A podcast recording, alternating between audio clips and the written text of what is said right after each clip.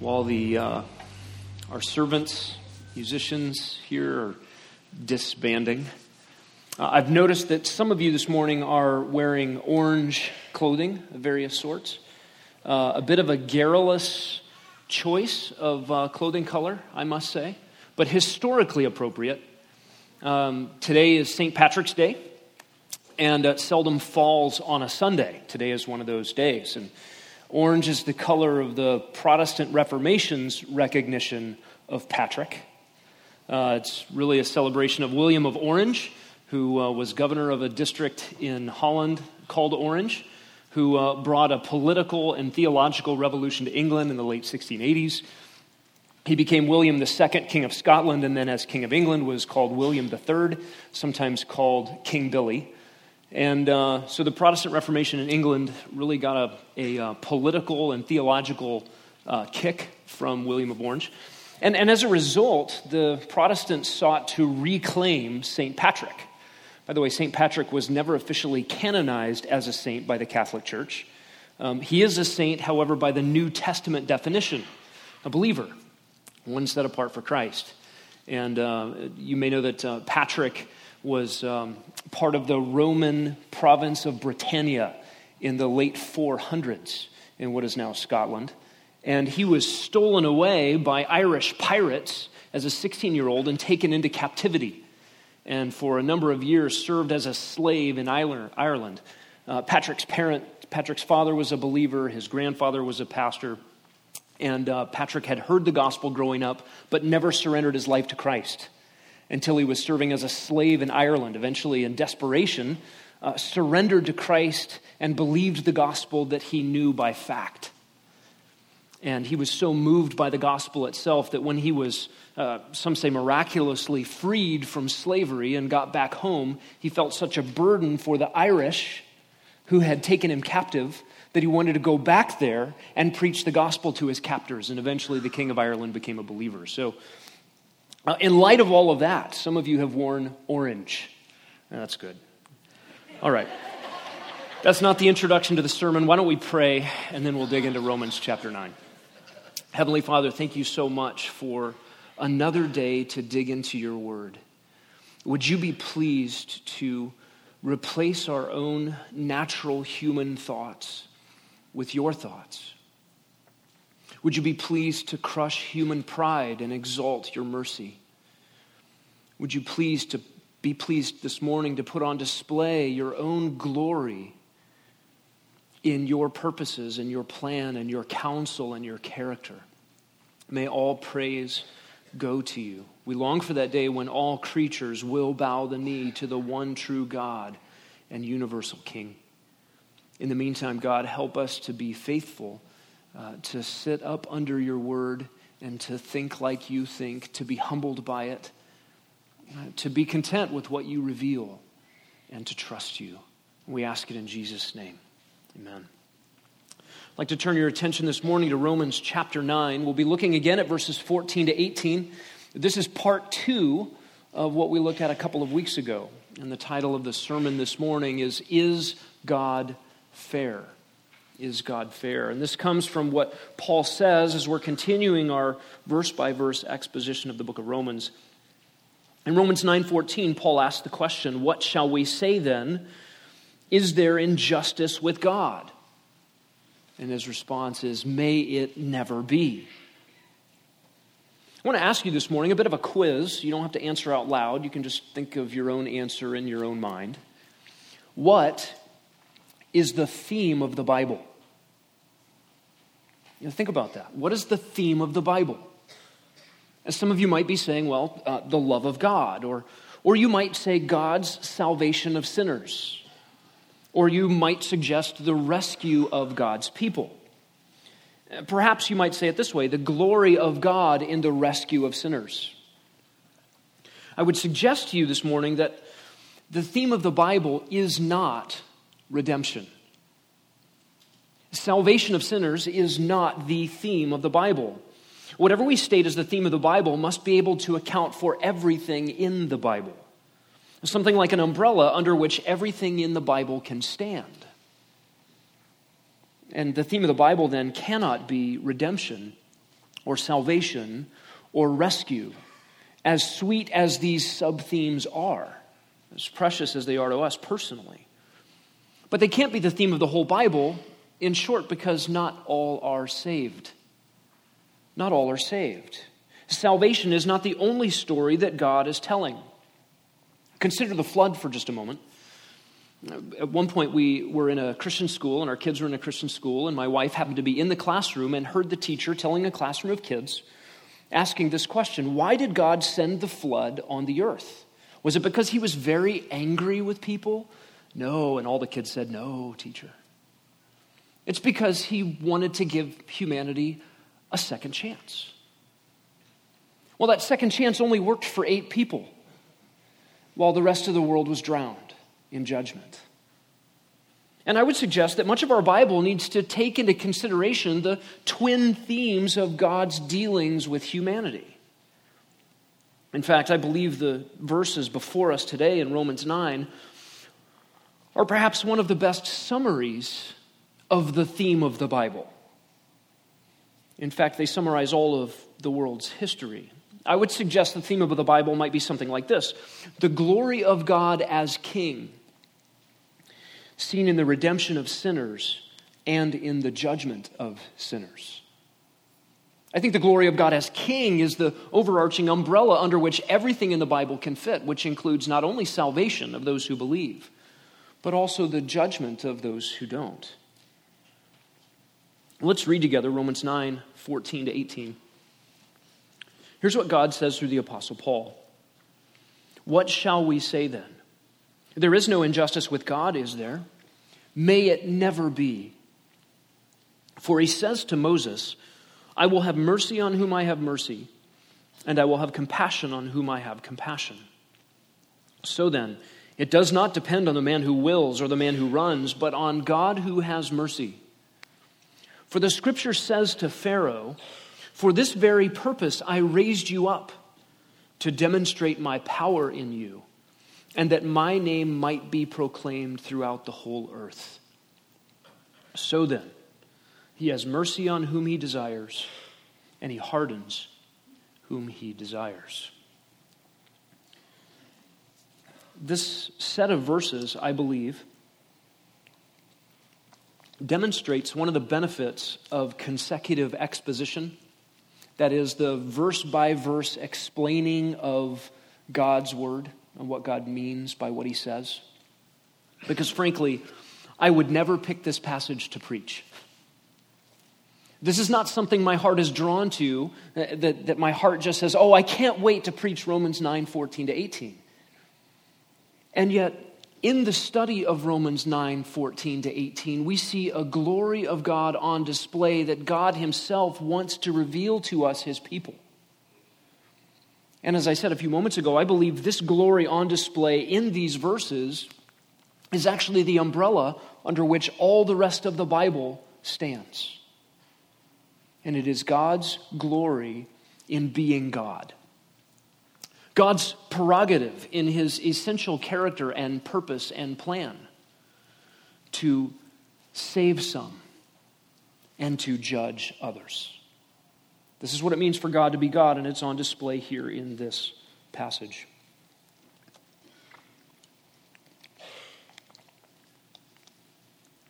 We see here God's sovereign selection of sinners.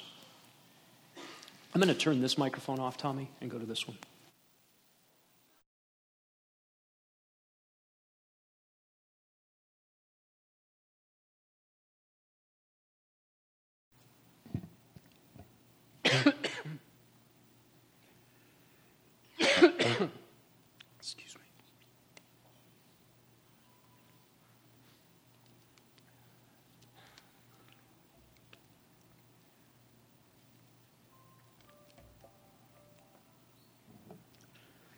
Sound of Logos. the theme of this passage, well, I'm really going to have to talk softly, is that God's sovereign selection of sinners to be saved according to his own free purpose is not unjust. And it's not unjust for two reasons, the first of which we looked at two weeks ago. That first reason is simply this God operates consistent with his own character and purpose. God's not unjust in his dealings with sinners because he operates according to his own character and purpose. God himself is not unjust, and so if he operates according to the standard of who he is and what he has designed, then his activities are not unjust either. And the example that we looked at a couple of weeks ago was seen in Moses. Specifically, the issue of the golden calf. The people of God had been rescued from Egypt, and they turned around and partook in idolatry. Moses interceded on God on behalf of God's people, and God mercifully pardoned them and continued to not only let them live, but to be his people, to actually be the people among whom God would manifest his very presence. And we see on display God's mercy to graciously rescue a sinner. It is in keeping with his character to do so. Remember that he revealed himself to Moses as Yahweh, the God who is gracious to whom he will be gracious, compassionate to whom he will be compassionate. And Paul quotes from Exodus 33 to demonstrate that God's mercy towards sinners is in keeping with his character.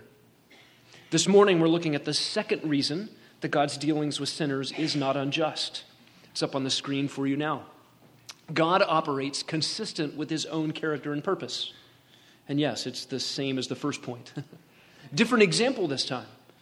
This time, the example comes from the life of Pharaoh. And, and here, Paul takes us back to the book of Exodus. In fact, the for, here in verse uh, um, 15, is a demonstration of the proof that God is not unjust. And then the for in verse 17 does the same thing. It takes us all the way back to verse 14. It is example number two of the reality that God is not unjust in his dealings with sinners, in his grace to select some to be saved according to his own purpose. And notice verse 17 how Paul introduces this idea. He says, For the scripture says to Pharaoh. For the scripture says to Pharaoh. That's an interesting way to introduce what's going on here. God spoke to Pharaoh. And specifically, God spoke to Pharaoh through his prophet Moses. But what Paul does here in ascribing this speech to Scripture is to put the Word of God, whether it's in the Bible, whether it's through his prophet, or whether it is direct speech from God himself, are all at the same level. This indicates a high view of the Bible from God's perspective, a high view of inspiration. That is, the, the words of God are the very breathed out words, 2 Timothy 3.16. And there's no space between what God says and what the Scripture says. Sometimes people want to put space in between these two things. Now, there's no space between God's words to Pharaoh and Moses' communication of those words. Moses faithfully conveyed God's words. And there's no space between Moses' recording of this event in Exodus and the inerrant breathing out of God's very words. And what we have here is a quote of Exodus 9:16. This is what the all capitals indicates in your English text. For the scripture says to Pharaoh, For this very purpose I raised you up, to demonstrate my power in you, and that my name might be proclaimed throughout the whole earth. This quote from Exodus 9:16 is interesting. And, and pardon me for just a moment for some technicalities. Um, when he says, For this purpose I raised you up. Paul uses an interesting word here, and, and in four places, this text differs from what we call the Septuagint. The Septuagint is the New Testament era Greek translation of the Old Testament. It would have been the Bible that most Greek speakers and Greek readers in the New Testament era would have been familiar with. They would have been reading their Bible, their Old Testament, in the Greek language, a translation. And most often, the Apostle Paul is comfortable quoting from that Greek translation and saying, Thus says the Lord. That's a, that's a great comforting statement for us in thinking about our English translations. We can say, This is a translation, and we can say, This is the Word of God. Even the New Testament was comfortable doing that. What's interesting is when the New Testament quotes the Old Testament and doesn't use the Septuagint, the Greek translation, but actually reverts back to some features from the original Hebrew text. And Paul does that four times in this verse. And I think he does so for a very specific reason. Uh, this verb for raised you up is different than the Septuagint verb that's used, a Greek verb that means something like, I've kept you in place. And here, Paul departs from that translation, picks a different Greek word to translate Exodus 9:16. And he's getting at something very important. The Hebrew word in Exodus 9:16 means to station or to cause to stand firm. And the opposite of that word would be like to overthrow, uh, to remove somebody from a station or office, to remove somebody from their place. And I think Paul is highlighting something from the original Hebrew that may have been lost in the Greek translation of that verse. So he does his own Greek translation here. For God to cause Pharaoh to stand firm, or to station Pharaoh in his role as monarch over the Egyptians at the time of the Exodus, involves more than God simply keeping Pharaoh around during the 10 plagues. It goes back more to God's intentionality of raising Pharaoh up in the first place and causing him to endure during the 10 plagues. The point that Paul is highlighting is this it was God's intention from beginning to end to bring Pharaoh into existence, to put him into place as ruler over Egypt, and to keep him in place throughout the 10 plagues. In other words, Pharaoh didn't die during the 10 plagues, Pharaoh wasn't assassinated or in some other way removed from office, despite his stubbornness that ruined his country. It was, in fact, God who gave Pharaoh his place of power, and it was God who kept Pharaoh in his place of power so that God could accomplish his purpose. And so Paul says, For this very purpose I raised you up, to demonstrate my power in you, and that my name might be proclaimed throughout the whole earth. So notice the twofold purpose for Pharaoh being raised to power and sustained in power. The first is that God would show his power. And the second was that God's name would be proclaimed through all the earth. So we need to go back to Exodus and pick up the story a little bit. Turn to Exodus chapter 4. Exodus is the second book in your Bible. Exodus simply means exit, it is Israel's escape from slavery out of the clutches of the mighty Egypt.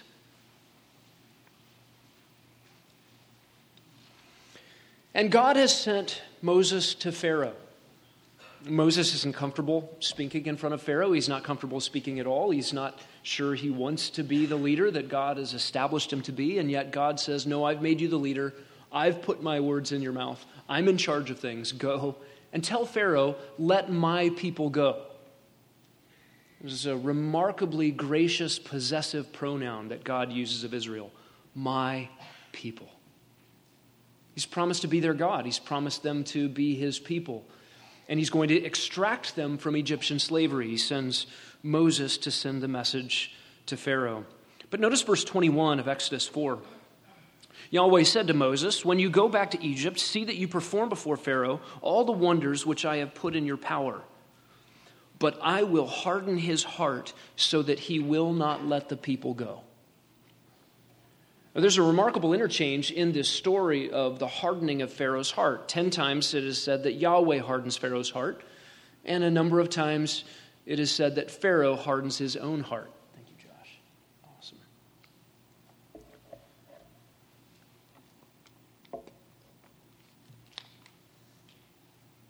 But what's interesting about this narrative is it begins in chapter 4, verse 21. The first declaration of Pharaoh's heart being hardened is God's own initiative. God promises, I will harden his heart. And it comes with a purpose clause. So that, do you see it there in verse 21? So that he will not let the people go. Why couldn't this story have just worked out that God tells Moses, go tell Moses to say to Pharaoh, let the people go, and Pharaoh says, all right. And they just walk out. Why was that not God's plan? We'll see as this unfolds. Look at chapter 5, verse 2. Pharaoh said, Who is Yahweh that I should obey his voice to let Israel go? I do not know Yahweh, and besides, I will not let Israel go. What is in Pharaoh's heart at this point? Rank unbelief and obstinacy. He's not going to let Israel go. He's committed to building his own empire for his own vainglory at the behest of slave labor. He doesn't want to let all of that go. Look at chapter 6, verse 7. God says, Then I will take you for my people, and I will be your God, and you shall know that I am Yahweh your God.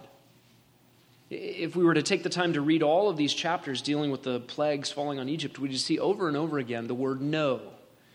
That Pharaoh would know things, that Israel would know things, and that the nations of the earth would know things. Look at chapter 7, verse 3. I will harden Pharaoh's heart, that I may multiply my signs and my wonders in the land of Egypt. Verse 5. The Egyptians shall know that I am Yahweh. Verse 13. Yet Pharaoh's heart was hardened. Verse 14. Pharaoh's heart is stubborn. Verse 22. The magicians of Egypt did the same with their secret arts, and Pharaoh's heart was hardened. Verse 15 of chapter 8. Pharaoh saw that there was relief from the plague. He hardened his heart and did not listen to them as Yahweh had said. Verse 19 of chapter 8 The magician said to Pharaoh, This is the finger of God. In other words, they couldn't replicate this plague. But Pharaoh's heart was hardened, and he did not listen to them as Yahweh had said. Verse 32 of chapter 8 Pharaoh hardened his heart Chapter 9, verse 7, the heart of Pharaoh was hardened. Verse 12 of chapter 9, Yahweh hardened Pharaoh's heart. Verse 16, for this reason I have allowed you to remain in order to show you my power and in order to proclaim my name through all the earth. Still, you exalt yourself. And this here, Exodus 9:16, is what Paul picks up in Romans 9:17 to make a demonstration of God's purposes in his selective mercy. And think about the twofold purpose of God that God himself lays out in Exodus 9:16 and repeats in Romans 9:17. Do you see it? First he says, "I will show you my power." Who's the you? Who's the you? It's Pharaoh. God wants to show Pharaoh, who said, I don't know who Yahweh is. And even if I did know, I wouldn't obey him. God's going to show Pharaoh something different. God's going to humble him. God's going to crush him. God is, in fact, going to show Pharaoh who is the sovereign, who is in charge. Who is truly in charge here? Is it the sovereign tyrant of the world superpower or the God of Israel, the true King of kings and Lord of lords. And the second part of the twofold purpose of God here is to proclaim my name through all the earth. See, it's more than Pharaoh that needs to know the truth of God's character and his purpose. The whole earth must know. The whole earth must know who this God is. And both of these examples, both uh, the example of the people with the golden calf who receive mercy and the example of Pharaoh, who is hardened. Both of these highlight the human dilemma the tendency of the human heart to run contrary to God and contrary to his ways. This is how we all are naturally. The golden calf incident and an oppressive tyrant. God worked for mercy to some and judgment of others. And not because Pharaoh was naturally worse than the golden calf worshippers and not because the Israelites were better than the Egyptians, but solely because God has mercy on whom He will, and He hardens whom He will. Both of these examples, by the way, highlight God's commitment to His own name, that is, His character. Back in Romans 9:15, the example was to Moses, I will have mercy on whom I have mercy, I will have compassion on whom I have compassion. And that quotation comes from Exodus 33, you remember, where Moses demands or asks, pleads with God to see his glory. God says, I'll show you my name. And then from the declaration of his name comes this declaration that God is merciful to whom he will be merciful, and compassionate to whom he will be compassionate. That is, it is bound up in the very nature and character and purpose of God to be kind to people who don't deserve it to be gracious to people who have offended him, to be merciful to sinners. And then we get this other statement in verse 17 that is also built on God's name. God is kind to display himself, to put himself on display, to reveal himself to us. And, and in verse 17, he says that my name might be proclaimed throughout the whole earth. God's glory, bound up in his character and his purposes, is related to his name. The God of Israel, Yahweh, the one true God, the maker of the universe and redeemer of his people, is also the God who judges sin. And then Paul brings all of this to uh, the logical inference in verse 18. So then, Paul concludes, God has mercy on whom he desires, and he hardens whom he desires. This is the godness of God in these verses. It is his prerogative to have mercy on some who sin and to judge others who sin.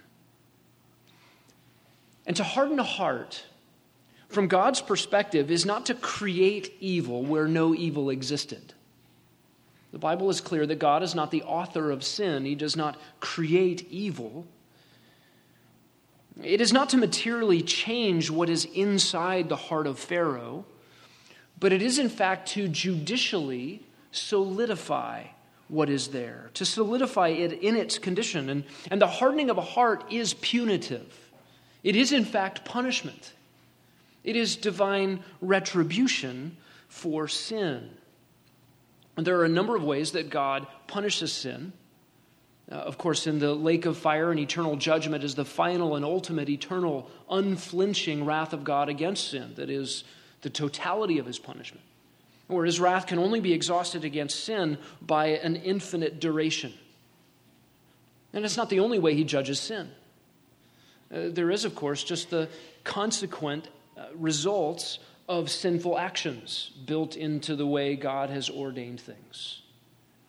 And there is what theologians call the judicial hardening of God. That is, God hardens people in their state of unbelief, in their state of rebellion against Him.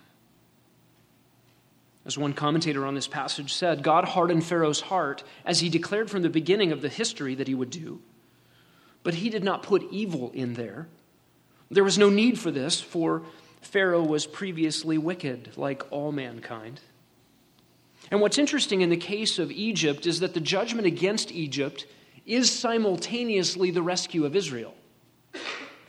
God's singular activity of getting Israel out of Egypt is the rescue of God's people and the punishment of his people's captors. Perhaps you've heard it said the same sun that melts the wax hardens the clay. Another way to say that is the same sodium hydroxide that cleans the steel dissolves the aluminum. When I was in uh, aircraft mechanics school, uh, learning what a wrench was for the first time, we had free access to the, the lab and uh, the, the mechanic shop, and we were allowed to go in and work on our cars. Uh, there was there were some things that were off limits. Uh, you weren't allowed to get into the engine degreaser, it was a, a vat of sodium hydroxide. And sodium hydroxide is wonderful stuff and dangerous stuff. Uh, it's designed to get gunk off of steel, and it's very effective as long as you don't leave the steel in there too long. Uh, so, uh, one of our uh, classmates decided he would uh, dismantle his entire car engine and degrease it. And over the weekend, secretly put all the parts into the vat. And he came on Monday morning and he thought that somebody had pulled a prank on him, or maybe one of the professors had caught him in the act and removed his engine parts. Uh, the only thing left in the vat were a couple of stainless steel bolts, everything else was gone. Well, he'd taken his old Volkswagen engine and put it in the vat. It was made of aluminum and it was completely dissolved. So, the same sun that melts the wax hardens the clay, or the same sodium hydroxide that cleans the steel dissolves the aluminum. And the same activity of God to rescue his people in love and kindness and mercy was simultaneously the dismantling of a world empire, the humiliation of its tyrant leader, the destruction of Egypt. Consider your own life for a moment, friends. Think about what happens when trials come into your life. You may experience the exact same kind of circumstance that an unbeliever experiences. And yet, it is intended by God to have a different result in you than in our unbelieving friends. Trials designed by God in our lives to produce perseverance and character and hope that does not disappoint. Things designed by God to drive us closer to Him, to make us less dependent on, our, on ourselves, to loosen our white knuckle grip on idolatries, to promote in us a greater anticipation of heaven, to make us love sin less, to produce a joy in us that transcends our circumstances. This is God's design for trials in you, believer. And yet, the same circumstances can produce in a hard heart bitterness, ingratitude, rancor against God, and unbelief. Think about the last hard day you experienced, the, the last bit of injustice that you suffered at the hands of someone else, the, the last bit of unfair treatment you received, or physical difficulty. How did you respond? And what does that reveal about the condition of your own heart? You see, the, the same sun can melt wax and harden clay. God's mercy to Israel meant the destruction of Egypt. The salvation of his people was the annihilation of Pharaoh and his army. And God's name and his glory was to be exalted throughout the world in the saving of his people and in the hardening of Pharaoh's heart. I want you to listen to the psalmist reflecting on this historical event, Psalm 136, 10 to 15. To him, that is to God, who smote the Egyptians in their firstborn, for his loving kindness is everlasting. Smote the firstborn Egyptians, loving kindness. How do these things work out? God is judging sinners and rescuing his people. Verse 11, and he brought Israel out from their midst, for his loving kindness is everlasting with a strong hand and an outstretched arm, for his loving kindness is everlasting. To him who divided the Red Sea asunder, for his loving kindness is everlasting. And he made Israel pass through the midst of it, for his loving kindness is everlasting. For he overthrew Pharaoh and his army in the Red Sea, for his loving kindness is everlasting. Do you see what God is putting on display here? And listen to the result of God's work as his fame spread throughout the nations, which God said was his very purpose in raising Pharaoh up and sustaining him in his tyrannical, rebellious, unbelieving reign. Joshua 2 9 and 10. I know that Yahweh has given you the land, and that the terror of you has fallen on us. These are the nations of the earth responding to the fame of Yahweh and that all the inhabitants of the land have melted away before you, Israel. For we have heard how Yahweh dried up the water of the Red Sea before you when you came out of Egypt, and what you did to the two kings of the Amorites who were beyond the Jordan, to Sihon and Og, whom you utterly destroyed. You see, God's fame had gone out even ahead of the Israelites. Their job as a nation was to proclaim the glories of Yahweh, and yet, before they could even get there, the nations know who Yahweh is and what he does.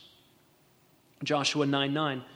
They said to him, Your servants have come from a very far country because of the fame of Yahweh your God, for we have heard the report of him and all that he did in Egypt. Psalm 78 says, He wrought wonders before their fathers in the land of Egypt in the field of Zoan. He divided the sea and caused them to pass through. He made the waters stand up like a heap. And later you can read Psalm 105. Israel needed to remember what God had done for them. Israel needed to feel the freshness of their rescue from slavery, just like you and I need to be reminded of the recent rescue that we benefited from God in our salvation from sin and its consequences. We need regularly to be reminded of, of who we were apart from Christ and what God has done for us in Christ that God would take our sins and transfer them to the account of his son and then punish his son for our sins on the cross so as to fully extinguish his wrath against us. Not only to pardon our sins, but to purchase for us and give to us as a free gift his perfect righteousness, whereby we could stand in the presence of his blazing glory and not be incinerated by it, but actually enjoy it to delight in Him. What amazing grace God has given us, and at what infinite cost. Do you remember it? Do you reflect on it, believer, moment by moment, day by day, week by week, and year by year? Israel needed to remember their rescue. And the world needed to see what God had done for Israel for two reasons that the nations might stream to Israel and know the one true God, and that they would glorify him for his power, that God's own fame and might and hatred of sin would be on display before a watching world. The world needed to see what God had done for Israel, and they needed to see what God had done to Egypt. And all of this redounds to the fact that God is God. One commentator said that God proceeds in conformity to his justice. He is infinitely just in hating, hardening, and condemning sinners, in adjudging them to punishment for their wickedness, and in placing them in situations in which, in the free exercise of their own evil dispositions, they will do what the Lord has appointed for his own glory. And so God pardons and he hardens. All of it for the renown of his own name, his own purposes, his own fundamental godness. For God to grant mercy to the undeserving is actually in keeping with his character. That's why there's no injustice with God if he forgives a sinner. It's just like God to forgive a sinner. And for God to punish sinners is also in keeping with his character. There's no injustice with God if God punishes sin. It's just like God to do that. You know, there is no violation of justice anywhere in it. Nobody gets injustice from God. Do you understand? Some get mercy, but nobody gets injustice. To confer favors freely, one author says, consistent with divine wisdom, does injury to no one.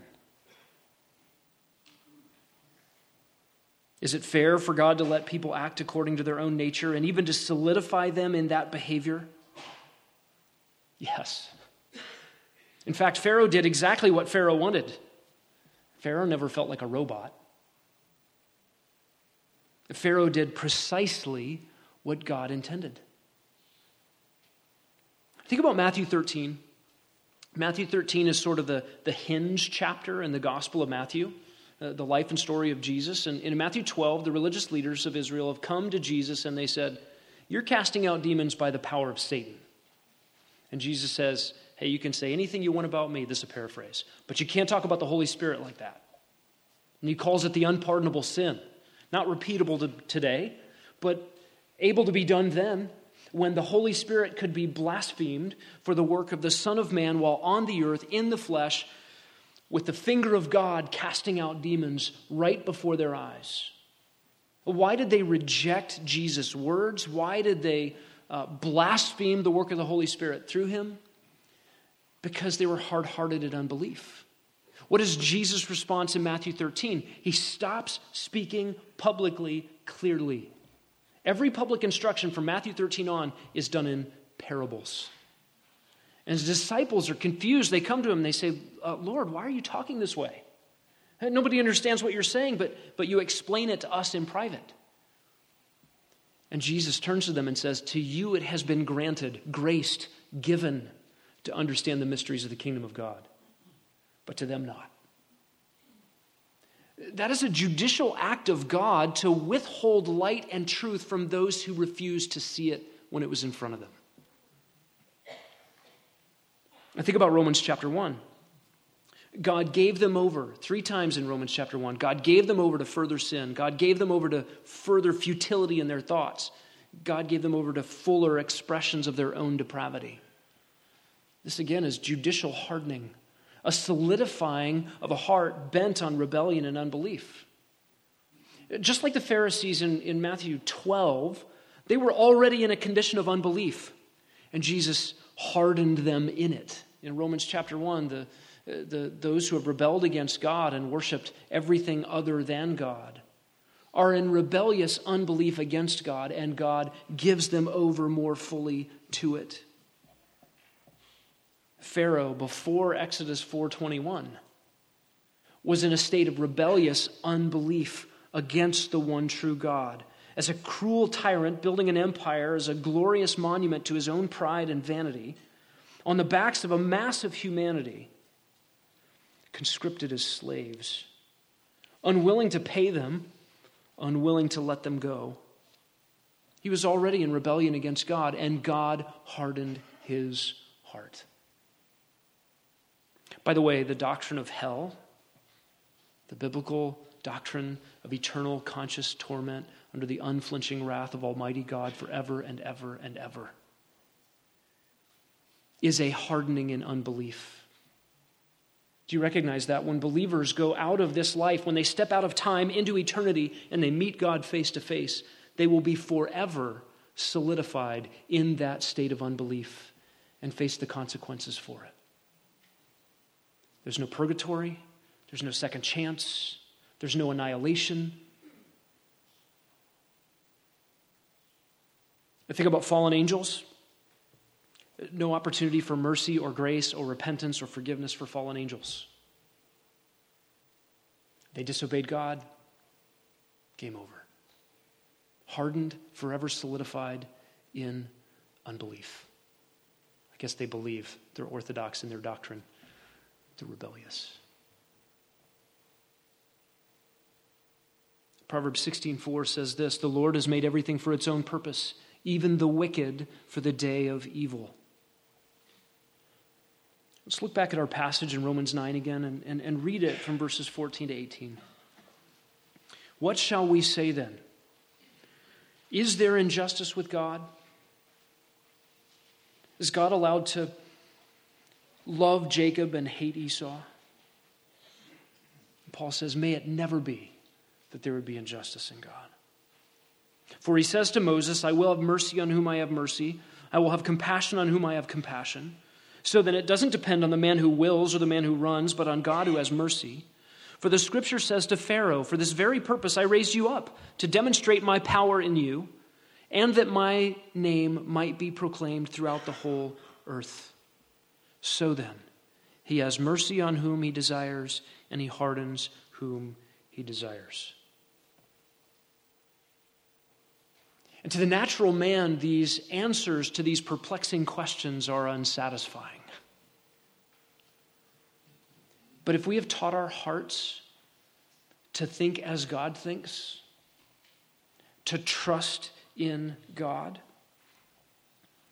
we can be satisfied with God's answers for they terminate in Him. Think about your own heart in this. Are you satisfied by God's answer? Or do you say, God's not really answering the question here? I need an appeal to a higher authority than God Himself. I, I need something than other, other than His own secret purposes and counsel. I need something bigger and larger than His character. I think God needs to be accountable to another standard. Uh, who, whose standard is that? Is, is it yours, friend? Would God be subject to fallen notions of fairness? Would God be in the dock? Would, would he be the defendant in a trial where he is accused of violating some standard external to himself? Something bigger than him, better than him? What is it in us that wants to demand an explanation from God that goes beyond the purpose and character of God? to put God on trial rather than seeing the problem is with us. That temptation, that tendency in us is, is revealing of our own residual depravity. That there are things in us which still are pulled by who we used to be, by who we were by nature. Do we really believe that God is not right in his dealings? Are we really willing to deal with God on terms of righteousness? I don't think a sinner wants to do that. God, you must do what is right. Again, if God does what is right, then, there, then there's no mercy. If God only treats us according to what we deserve, then there's no hope. Shouldn't we actually rejoice in whatever it is God chooses to do? I'll paraphrase Martin Luther here for a moment. Since God cannot do evil, why shouldn't our greatest concern be that His will gets done? Do you understand? I can do evil. I do evil. Now, why would I demand that my will get done? When, when God is unflinchingly committed to that which is right and pure and holy all the time, and He cannot lie, and He cannot do evil, Shouldn't we want His will to get done all the time? And someone might reply, well, God's will is not good. Well, that's not true. If you say, well, God's will is not good for me, if my heart's hardened and I'm being punished, God's will is only bad for bad men who don't want God's good will. We've made evil good and good evil. We've exchanged our definitions for God's. If they willed what God wills, they would not consider God's will evil, says Luther. The solution with all of this is God. Do you and I have a right to mercy? Are we entitled to grace? And the answer, of course, is no. Should we demand mercy? Are we deserving of mercy? You know, some people think this way. You know, so and so is a pretty good guy. He's not as bad as the rest. Therefore, he deserves that God would be merciful to him. We dare say no such thing. What any man deserves is infinite wrath. You see, it is self righteousness that is offended at mercy given to manifest sinners. William Tyndale, in his introduction to his translation of the English Bible, in the, in the introduction to the book of Romans, he wrote this Unless you have borne the cross of adversity and temptation, and unless you have felt yourself brought unto the very brim of desperation, yes, even unto hell's gates, you can never meddle with the sentence of predestination without your own harm, without secret wrath and grudging inwardly against God. For otherwise, it shall not be possible for you to think that God is righteous and just. That's exactly the question at stake here. Is God righteous? Is he just in his dealings with men? And Tyndale says if you've never come to the end of yourself, if you've never come to the realization of the depths of your own sin, and even seeing your soul hanging in the balance between heaven and hell, if you've never been there, will you grumble against predestination? Yeah.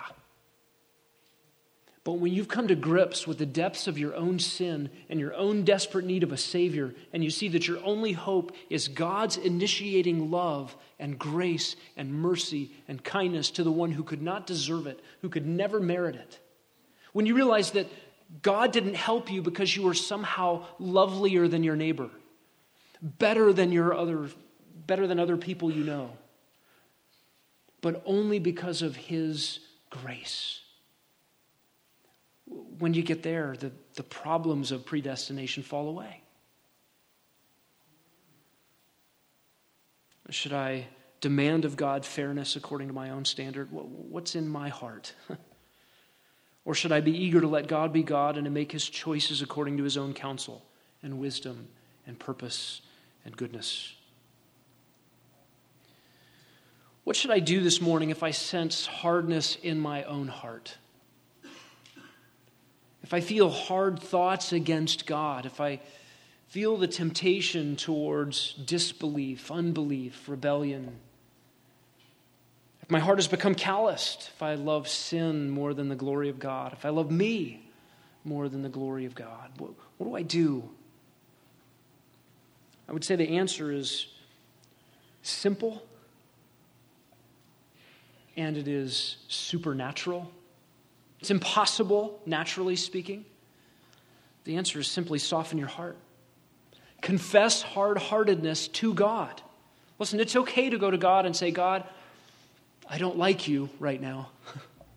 I don't like what I think you're doing. I, I, disagree with your word. Confess that. It's better than hiding it, it's better than staying in it. And turn from it. Ask God to give you a softness of heart that yields to his word, that melts under the sunshine of his love. God loves to answer that prayer. And the means of grace by which God softens a heart are, again, simple God's Word, prayer. Go to Him, hear from Him, and pour out your heart before Him. Confess it for what it is, and ask Him to change you. What should you do this morning if you sense a hardness in the heart of someone you love? Well, as long as they're on the earth, breathing God's air, walking his green grass, there is hope. Just like Moses prayed in Exodus 32 on behalf of the people, pray and pray some more and watch God answer prayer. As long as it takes, as long as there is still breath, pray. There is still hope. Why did God soften Nebuchadnezzar's heart and not Ahab's? These things are in his secret counsel. But Nebuchadnezzar was a tyrannical ruler opposed to God and his ways from a foreign land, a pagan idolater.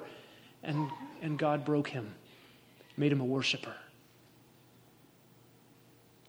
Think about Manasseh. And you can read later 2 Chronicles 33. In verse 9, it says that Manasseh led Israel to more sin than they had done ever before him. He's a bad guy. And verses 12 and 13, God humbled him and made Manasseh know that Yahweh is the one true God of Israel and caused Manasseh to follow him. Think about a thief on a cross, a hardened criminal even despising God as he hung on the cross of his own execution, mocking Christ from one cross to another. And yet, at some point, supernatural intervention, the mercy of God, the lights come on, and that thief hanging on a cross, about to die, calls out to the Savior. And, and Jesus says, Today you will be with me in paradise. You're alive here today and you're breathing. Friends, you must know there is hope that I could speak, that a hard heart could be changed. Reach out to the only one who can save you from your sin. The one true God of all the universe, through his Son, the Lord Jesus Christ, given as a ransom for many, to redeem all who will call out to him in faith. Again, we find God's kindness articulated in 2 Timothy 1 9. God saved us and called us with a holy calling, not according to our works, but according to his own purpose and grace, which was granted to us in Christ Jesus from all eternity. Let's pray.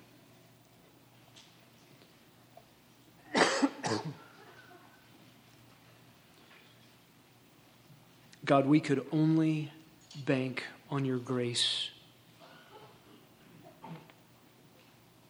We could only look to you to be merciful to the undeserving if we would have any hope of rescue. I pray that we would feel all over again this morning, all of us who know you, the near escape from eternal destruction that you brought about by your grace. Were it not for grace, we know what we would be, wandering down some hopeless road to nowhere with our salvation left to us. We know how that would go. And you stepped in and gave life while we were running away from you. God, would you be merciful even this morning to impart spiritual life to those who are not yet alive? May their eyes be opened and their ears be opened. May their heart be soft before you. Oh God, would you raise the dead in our midst, even here today? We ask it for your glory that the nations might know that you are God, and that we might rejoice in your goodness towards sinners. It's in Jesus' name we pray.